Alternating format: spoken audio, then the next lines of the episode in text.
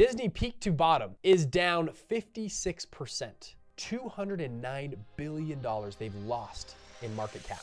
Welcome to Bullish, where we talk about the journey and process to build ourselves and companies into multi billion dollar people and brands. Currently, my business and investment funds have done tens of millions in revenue. And this is the documentation of the journey to scale to the billion dollar realm. All while we give back and do good in the world. My name is Bridger Pennington, welcome to Bullish. Boom, people, welcome back to the show. Today, I want to talk about something that is moving in the world right now that I think is a major threat to society. Something that is, I and frankly, when we started Fund Launch, I was like, yeah, it's cool to launch funds, and now it's it's kind of gone from I want or it's cool to launch a fund to we need to launch more funds. We actually need more people like me and you that can figure out this game and decentralize and decouple Wall Street. Let me throw a few facts at you right now. So Vanguard, State Street, and BlackRock the three, if you don't know who these companies are, by the way, go Google them, look them up. They control pretty much the entire earth. and uh, let me, you might say that's, Bridger, that's a little hyperbole, but let me actually walk you through. So right here, this is actually from the New York Times. BlackRock ne- manages nearly 10 trillion. Vanguard has 8 trillion. State Street has 4 trillion.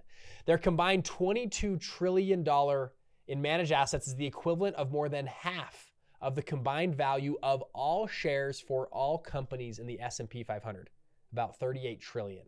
They are more than half of the S&P 500 of assets controlled. Now, Vanguard, BlackRock, State Street, how those work, they, they launch ETFs and a lot of your and my 401ks or whatever buy into their shares. And what happens is they then go buy as a spider fund, they go buy positions in all these big Fortune 500 companies. But what happens is they hold such a big position that companies like Disney, companies like Bud Light, companies like Target, that are told from their board or largest shareholders, we are trying to push an ESG initiative. Now, before I dive into this, it could be whatever initiative. That's the scary part. It doesn't matter. Right now, you may agree with the initiative. You also might disagree, and it could flip flop in a year or two. And so, for example, I mean, Bud Light, they pushed uh, Dylan Mulvaney, and they have not apologized since. The CEO said, We've pushed this. Our customers have hated it. It's killed our sales, but our largest shareholders were telling us to push this because they need to fill whatever their initiative is they have. Target has, has, pretty much done the same thing has not apologized, which is kind of crazy. You would think, you know, their market. And actually, I pulled up the stats here. I've got the uh, I got the charts right here. So uh, during, let's just go back back to April. Um, since then, the Dow Jones. So April till uh, let's call it yesterday. Uh, Dow Jones up 8.9%. Okay. So the market in general is up 8.5%, which is pretty good, you know, for just a few months.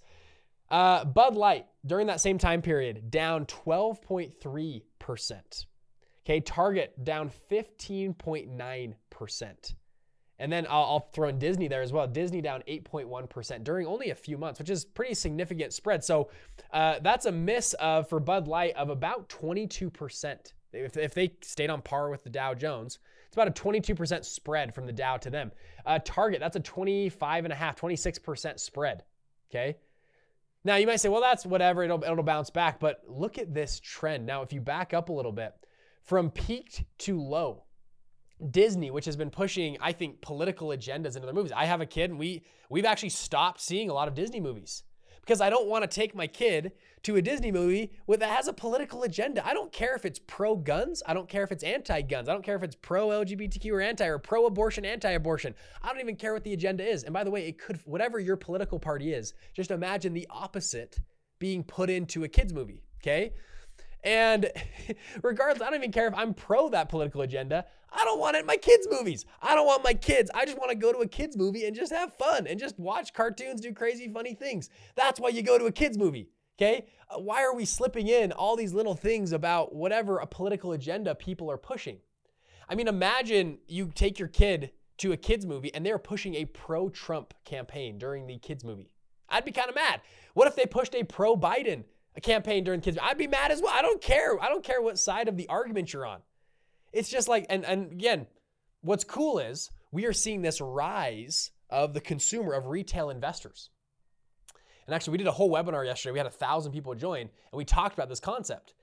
From peak to bottom, Disney, Disney, the conglomerate that owns like the entire world.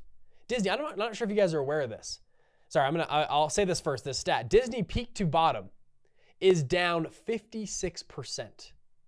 209 billion dollars they've lost in market cap. Today they're worth about I think it's 100, 135, 150 billion somewhere in that range.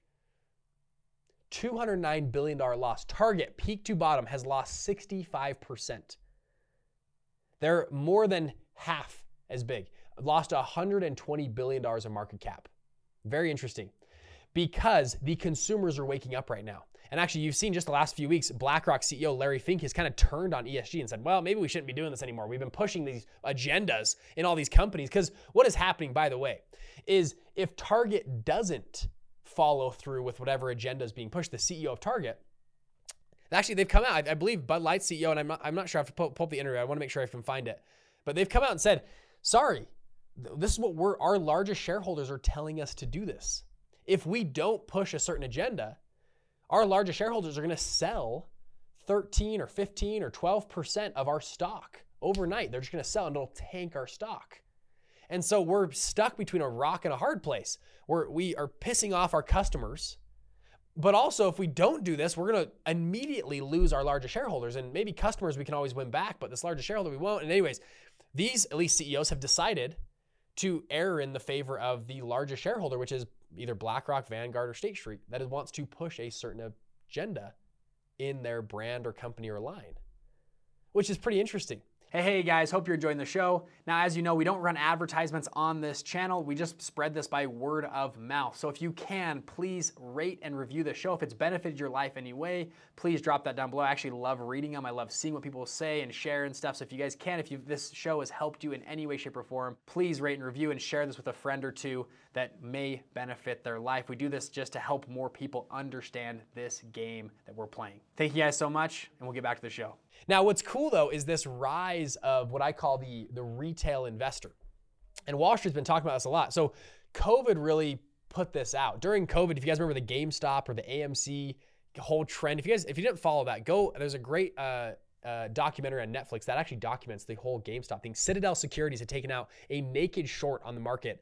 I think uh, it was like one and a half times all the shares, which is a an illegal in my well, in the SEC's terms, it's an illegal naked short, but they never prosecuted. I don't know. Anyways, I don't know. But uh, they were shorting more. They were doing synthetic shorts. They were synthetic. They were shorting synthetic shares, shares that were just made up. That's how big of a short position they were on. So the retail investors figured this out and said, "Let's do a short squeeze on Citadel." If we pump this stock up, they'll eventually have to cover their short, and it will explode this market cap. So for about six to eight months, these retail investors, that's why there was so much hype around AMC. If we plow and push this stock up, Citadel will need, they need to, a thing called covering your short. They'll need to cover their short, which is you have to buy back shares, typically at a lower, you're hoping the stock goes down. So you're buying back shares at a lower price. You have to cover your short because you have to repay back those borrowed shares to take your short out. And so if you prop the stock up, what you do is it's called a short squeeze. It forces, so Citadel, for example, I don't know how, let's just use round numbers. I don't know how big their short position was, but let's just say, I don't know, multi billion dollar short. They are paying every month premiums to hold that short open. So they're paying, I don't know, 10 million a month or 30 million or 100 million a month just to keep the option for to pay the rental fee to borrow those shares. This is what was happening to Michael Burry during the big you know, the big short, that movie, great movie. Michael Burry took out a, a big short on the housing market. And every month he was paying 5 million a month or 7 million or 20 million a month, depending on the, whatever he was doing. And it was bleeding his fund dry. And his investors were yelling at him, why are we, why are we in this position where we're losing money every single month? We're guaranteeing a loss. And Michael Burry just goes, it's gonna, it's gonna break, it's gonna fall, it's gonna break. And and uh anyways, I go on and on about that scene. It's very interesting actually. His big investor comes in, yells at him, says, You need to f- sell your shares. And he goes, Sorry, I'm not gonna sell. He goes, the market's going to fall, and this is what we're doing. And that's the one of the most powerful things, by the way, about funds is when you run a fund versus a syndication or other vehicle. A fund allows you, you are the fiduciary over that money. Limited partners have trust you with that capital, even when they yell at you and scream at you and tell you to get out of your position. You say, sorry, I'm the investment manager. I make the decision. And tough, kick rocks, get out of here. That's what Michael Burry did. So get out of here. It's gonna, it's gonna fall. When you, you know, when an investor gets scared, I'm not selling because I know my position. In a syndication or another structure, a big investor comes and says, I gotta, I need to, whatever. They can sometimes elbow you around and move you out of a, of a position. In a fund, you write your LP and PPM, it's pretty locked up. Now, typically there's a, a, clause if they want to pull money out, they can get like a 50% penalty if they want to pull their money out. But uh, that's most what most funds do. But typically in a fund, that's why, by the way, most successful people that are good at this game end up in funds, is because it's so juicy and good. Anyways, I digress. So back to this concept of the rise of retail investors. We had this with the short squeeze on AMC. But then what happened, just to wrap that story up, this huge short squeeze, AMC is buying order flow from Robinhood and is one of Robinhood's main investors. And so what happens is Robinhood one day says no more buying on AMC and GameStop. I believe was it GameStop or AMC? I can't remember. They stopped all buying though. You couldn't buy the sh- the stock. You could only sell. They literally disabled the button. So it forced, I mean, the stock was going so high. They were so worried that they were going to get a short squeeze that they stopped all buys and said you can only sell. And so what it did, it uh, like artificially forced the stock to sell, and uh, and then over time it uh, it came back down. And anyways, um, I don't know. We don't know exactly when Citadel exited their position, but they had a really good year last year. So it looks like Citadel ended up winning. And uh, it, I mean, you look at this case, and it's just like, man, the rise of retail investors. Though, let me pull up this chart. Um, in 2010, about 10% of U.S. equity trading volume was retail investors. About 10%. During COVID, so it, it got up 2014, it was about 14%. 2019, it was still around 14%. 2020 COVID hits, it jumped to 20%. Then it jumped even 2021, it jumped up to 24%, which is pretty significant. Now, since then, it's come back down. It's floating right around 20%, which is massive, though. All of a sudden, Wall Street is waking up to wow, we have to appease. We have retail investors buying and selling shares, a, a decent amount of, of equities. And so we now need to cater to them. Now, we can take that a step further, is when we help people launch funds. It has the ability of people like me and you, the only way that we're going to be able to beat these Wall Street conglomerates that are globbling up every single industry. Right now, um, I, I, can pull up a few charts for you. We did this on our webinar yesterday. Uh, you know, there's only four, maybe five large media companies that own every single TV station channel that you watch, me and you watch. I mean, for example, Disney owns ABC, ESPN, A&E, Hulu, Pixar. Uh, Comcast owns CNBC, Universal, Bravo, Oxygen. Um, I mean, you can go on and on. All these brands. Time Warner owns CNN, TNT, CBS, Cartoon Network, uh, Time, HBO. They're all owned by one company. I don't think people realize this. Uh, and, and, by the way, Disney bought 21st Century Fox, which is Fox, Fox News, National, Green, National Geographic, FX, uh, more a bigger stake in Hulu. I mean, they're all owned by one company. And if they, and then by the way, that company, their largest shareholders are one of these three companies. So if, again, if they wanted to push a pro-gun agenda or a, I don't know, abortion agenda or anti, whatever the agenda is that you don't agree with, could they? Now, I'm not saying they would, but could they? Maybe, right? And are they doing it? They kind of are. I mean, you look at these industries right now, though, food industry, you look at um, uh, Nestle, PepsiCo, Coca Cola, Unilever own pretty much every brand you see in a shopping mart. Like you go to Walmart, they're owned by about five to six companies, every single brand on the shelves. The auto industry is so rolled up. Did you guys know Maserati, Alfa Romeo, Lancia, Fiat, Dodge, Ram, Jeep, and Chrysler are all owned by FCA?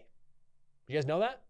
Do y'all, do y'all know that Volkswagen owns Lamborghini, Porsche, Bentley, Bugatti, Skoda, Seat, and Audi are all owned by the same company. So if you're like, oh man, I, I hate Audi, I'm gonna go buy a Porsche. Guess what? You just bought from the same company. Or you're buying a Lamborghini or a Bentley or a Bugatti. They're all the same company that owns them.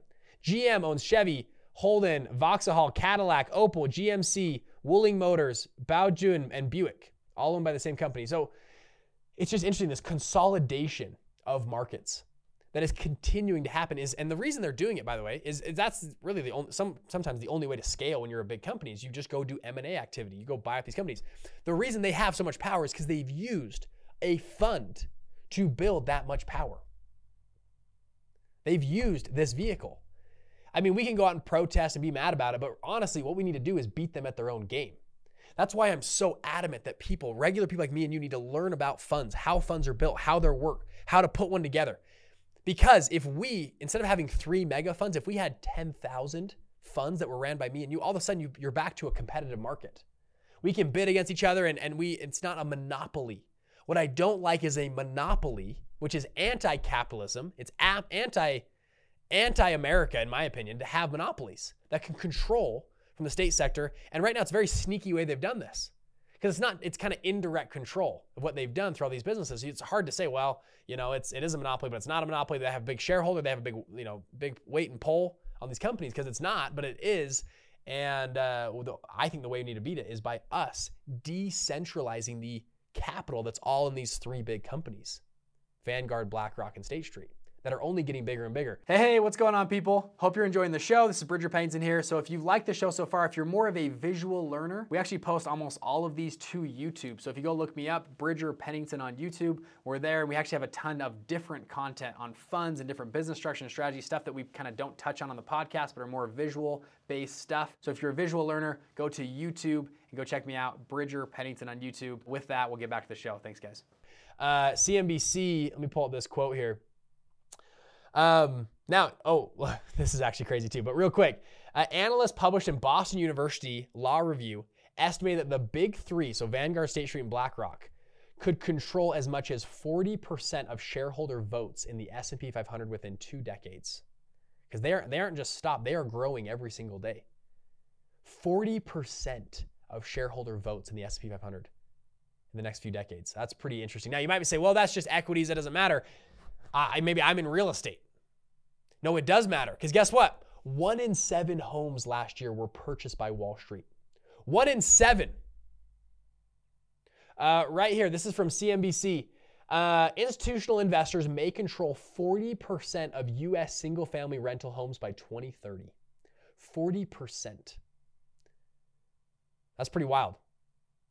I was speaking at an event last week. It was funny. I was with all these real estate investors. We're in this room and we're talking and and uh, we're talking about funds and and I said, who in this room, real estate people, you guys were looking at a deal, maybe going to do a deal last year, and uh, and someone outbid you, and you you said that guy's an idiot. They're going to lose money on that deal. Anybody ever done that before? They they overpaid for that. They don't know what they're doing. I have my pro forma. I know what I'm doing. And the whole room raised their hand. I was like, yeah, we've all done that. Like, oh, what an idiot. They overpaid for that. They don't know what they're doing. Whatever. And I go, maybe they're not playing the same game as me and you. And everyone's ears kind of perked up, like, what do you mean? I said, maybe they did make a good deal. I said, for example, like me and you, we do our little syndications, we put our pro forma together, we make sure, and we have a certain, you know, amount that we can pay for a property where it makes sense for us at pencils. But I say, what if someone has a big fund? And you're paying six and a half percent for capital, for debt from the bank, but they're paying five and a half. Because funds are repeat customers at banks, they typically get better debt than you. Huh. Do you think they can bid higher or lower than you? Probably a little bit higher because their cost of capital is lower. Interesting. I said, they're not playing the same game you and me are. Maybe they are making money on this deal, so they can just outbid you because they have better debt. Or they can overcapitalize a deal. I said also, a lot of these funds are grouping single family houses together and they can sell them for a higher multiple. They can pull them together for, you know, $200 million group of single family houses and sell them for a higher multiple than what they purchased for. This is this what's called a roll-up strategy. I was talking to a guy just a few days ago. He does he does uh, car washes like Wiggy Wash, Misters. He was telling me when they buy them, they can currently like a one or two or three, they sell for like a seven, eight x multiple. But when you group together at least 50, they sell for a they go from seven or eight percent, eight x multiple to a 25 to 30 x multiple. Wild. Just because you group them together. And I was like, huh. And he goes, so people will come and overpay for these for these because they don't care because they know if they pay for a they pay 11x, if they group enough of them together, they can turn around and sell them for a 25x. Same thing's true with single family real estate. One in seven homes last year were purchased by Wall Street. You might say, oh, they're too high, the market's too high, whatever. Or maybe they're playing a different game than me and you. And maybe in a couple years, we won't even have a chance to buy a, a house and own a house because it's going to be controlled by institutional investors. The World Economic Forum has come out and said by 2030, you will own nothing and you will be happy. That's pretty wild. You know, you will own nothing and you will be happy. They want to control all assets and you'll just rent. And you'll be happy about it, apparently. I don't know how happy I'll be about that, but that's what they're doing. This is happening in every single industry right now. It's already happened in the auto industry, it's already happened in the food production, It's already happening in the, in the accounting industry. There's the big four accounting firms. There's the big five TV networks. There's the big two chicken manufacturers because they've gone out and bought everything else. Uh, industries right now starting to consolidate car washes, Amazon sellers, dentists, food franchises, chiropractic, real estate, social media accounts are all starting to be consolidated. Now, the whole reason for this conversation is we need more people like me and you to learn and launch funds. Now, as you guys may or may not know, I've I've ran three funds. We're in a company called Fund Launch. We've helped uh, we helped 130 people last year launch funds out of just our top group Black Card. We have 60,000 students around the world and members in our community. We are building this. It's not just me, it's us. Like we need to do this. Bridger Pennington or Lincoln, whoever's on here, cannot do this alone. It is our mission. It's not just Bridgers. I had a guy come at Bridger. It's so cool the group you've built, is what he said. And I said, I told him, I was like, no, this isn't my group. This is our group. This is our community. You have it just as much as I do. This community of Wall, the Wall Street Rebel, the insider community is, is us. And as you guys probably have heard, we we just moved all of our communities to Discord. If you guys want to come join us on Discord, it's called Wall Street Rebel Insider. It's an amazing Discord. Come check us out. But it's an amazing community where we, us, the people, are building funds to decentralize and democratize Wall Street. And if we don't do this, the contrary, if we don't move on this, in a decade or two, it the whole world I think is going to be rolled up and consolidated into a couple major companies, which is pretty scary. The last thing I'll say is all these influencers that me and you watch, Alex Hormozi, Grant Cardone, Russell Brunson, all of them, guess what they're doing? They're all launching funds and or doing M&A activity. Alex Hormozi with acquisition.com, that's just a private equity model. Pace Morby, if you guys follow Pace Morby, he just launched a real estate fund. Grant Cardone, I know he does like sales training, but in his events, but really everything flows back to his fund. That's what made him a billionaire was his fund. Russell Brunson right now is actively going in acquiring businesses. I mean, go uh, Tai Lopez, big guy online. He just launched a fund. I mean, all these influencers that talk about, you know, YouTube ads, whatever, all, guess what they're all doing? They're all launching funds to go and buy up businesses, buy up competitors, move money into real estate, whatever the strategy is. They are doing this. It's better to watch and follow what someone's doing than to do what they're don't do what I'm saying, do what I'm doing. Do what they're doing. They are all moving into funds. Now, right now, if you guys want to learn about funds, uh, again, go to fundlaunch.com. We have a full free course on funds. When you guys join the Discord, it's a paid Discord. We do that to kick out bots and scammers. But when you join Discord, you have access to our Capital Games Playbook course, our first doing your first deal course. We have AI tools and bots. We have a ton of cool stuff to help you get started in the fund game. Our whole goal is to help more people do this. So go to fundlaunch.com. You guys go check it out. Uh, small plug for Fund Launch. It's amazing. And again, our goal is to help we, the people, not just Bridger, or Lincoln, like we, us, you need to learn this game. If you don't learn this game, your kids, your grandkids may not have a chance in a competitive market, in my opinion. You guys are amazing. I'll see you in the next episode. Peace.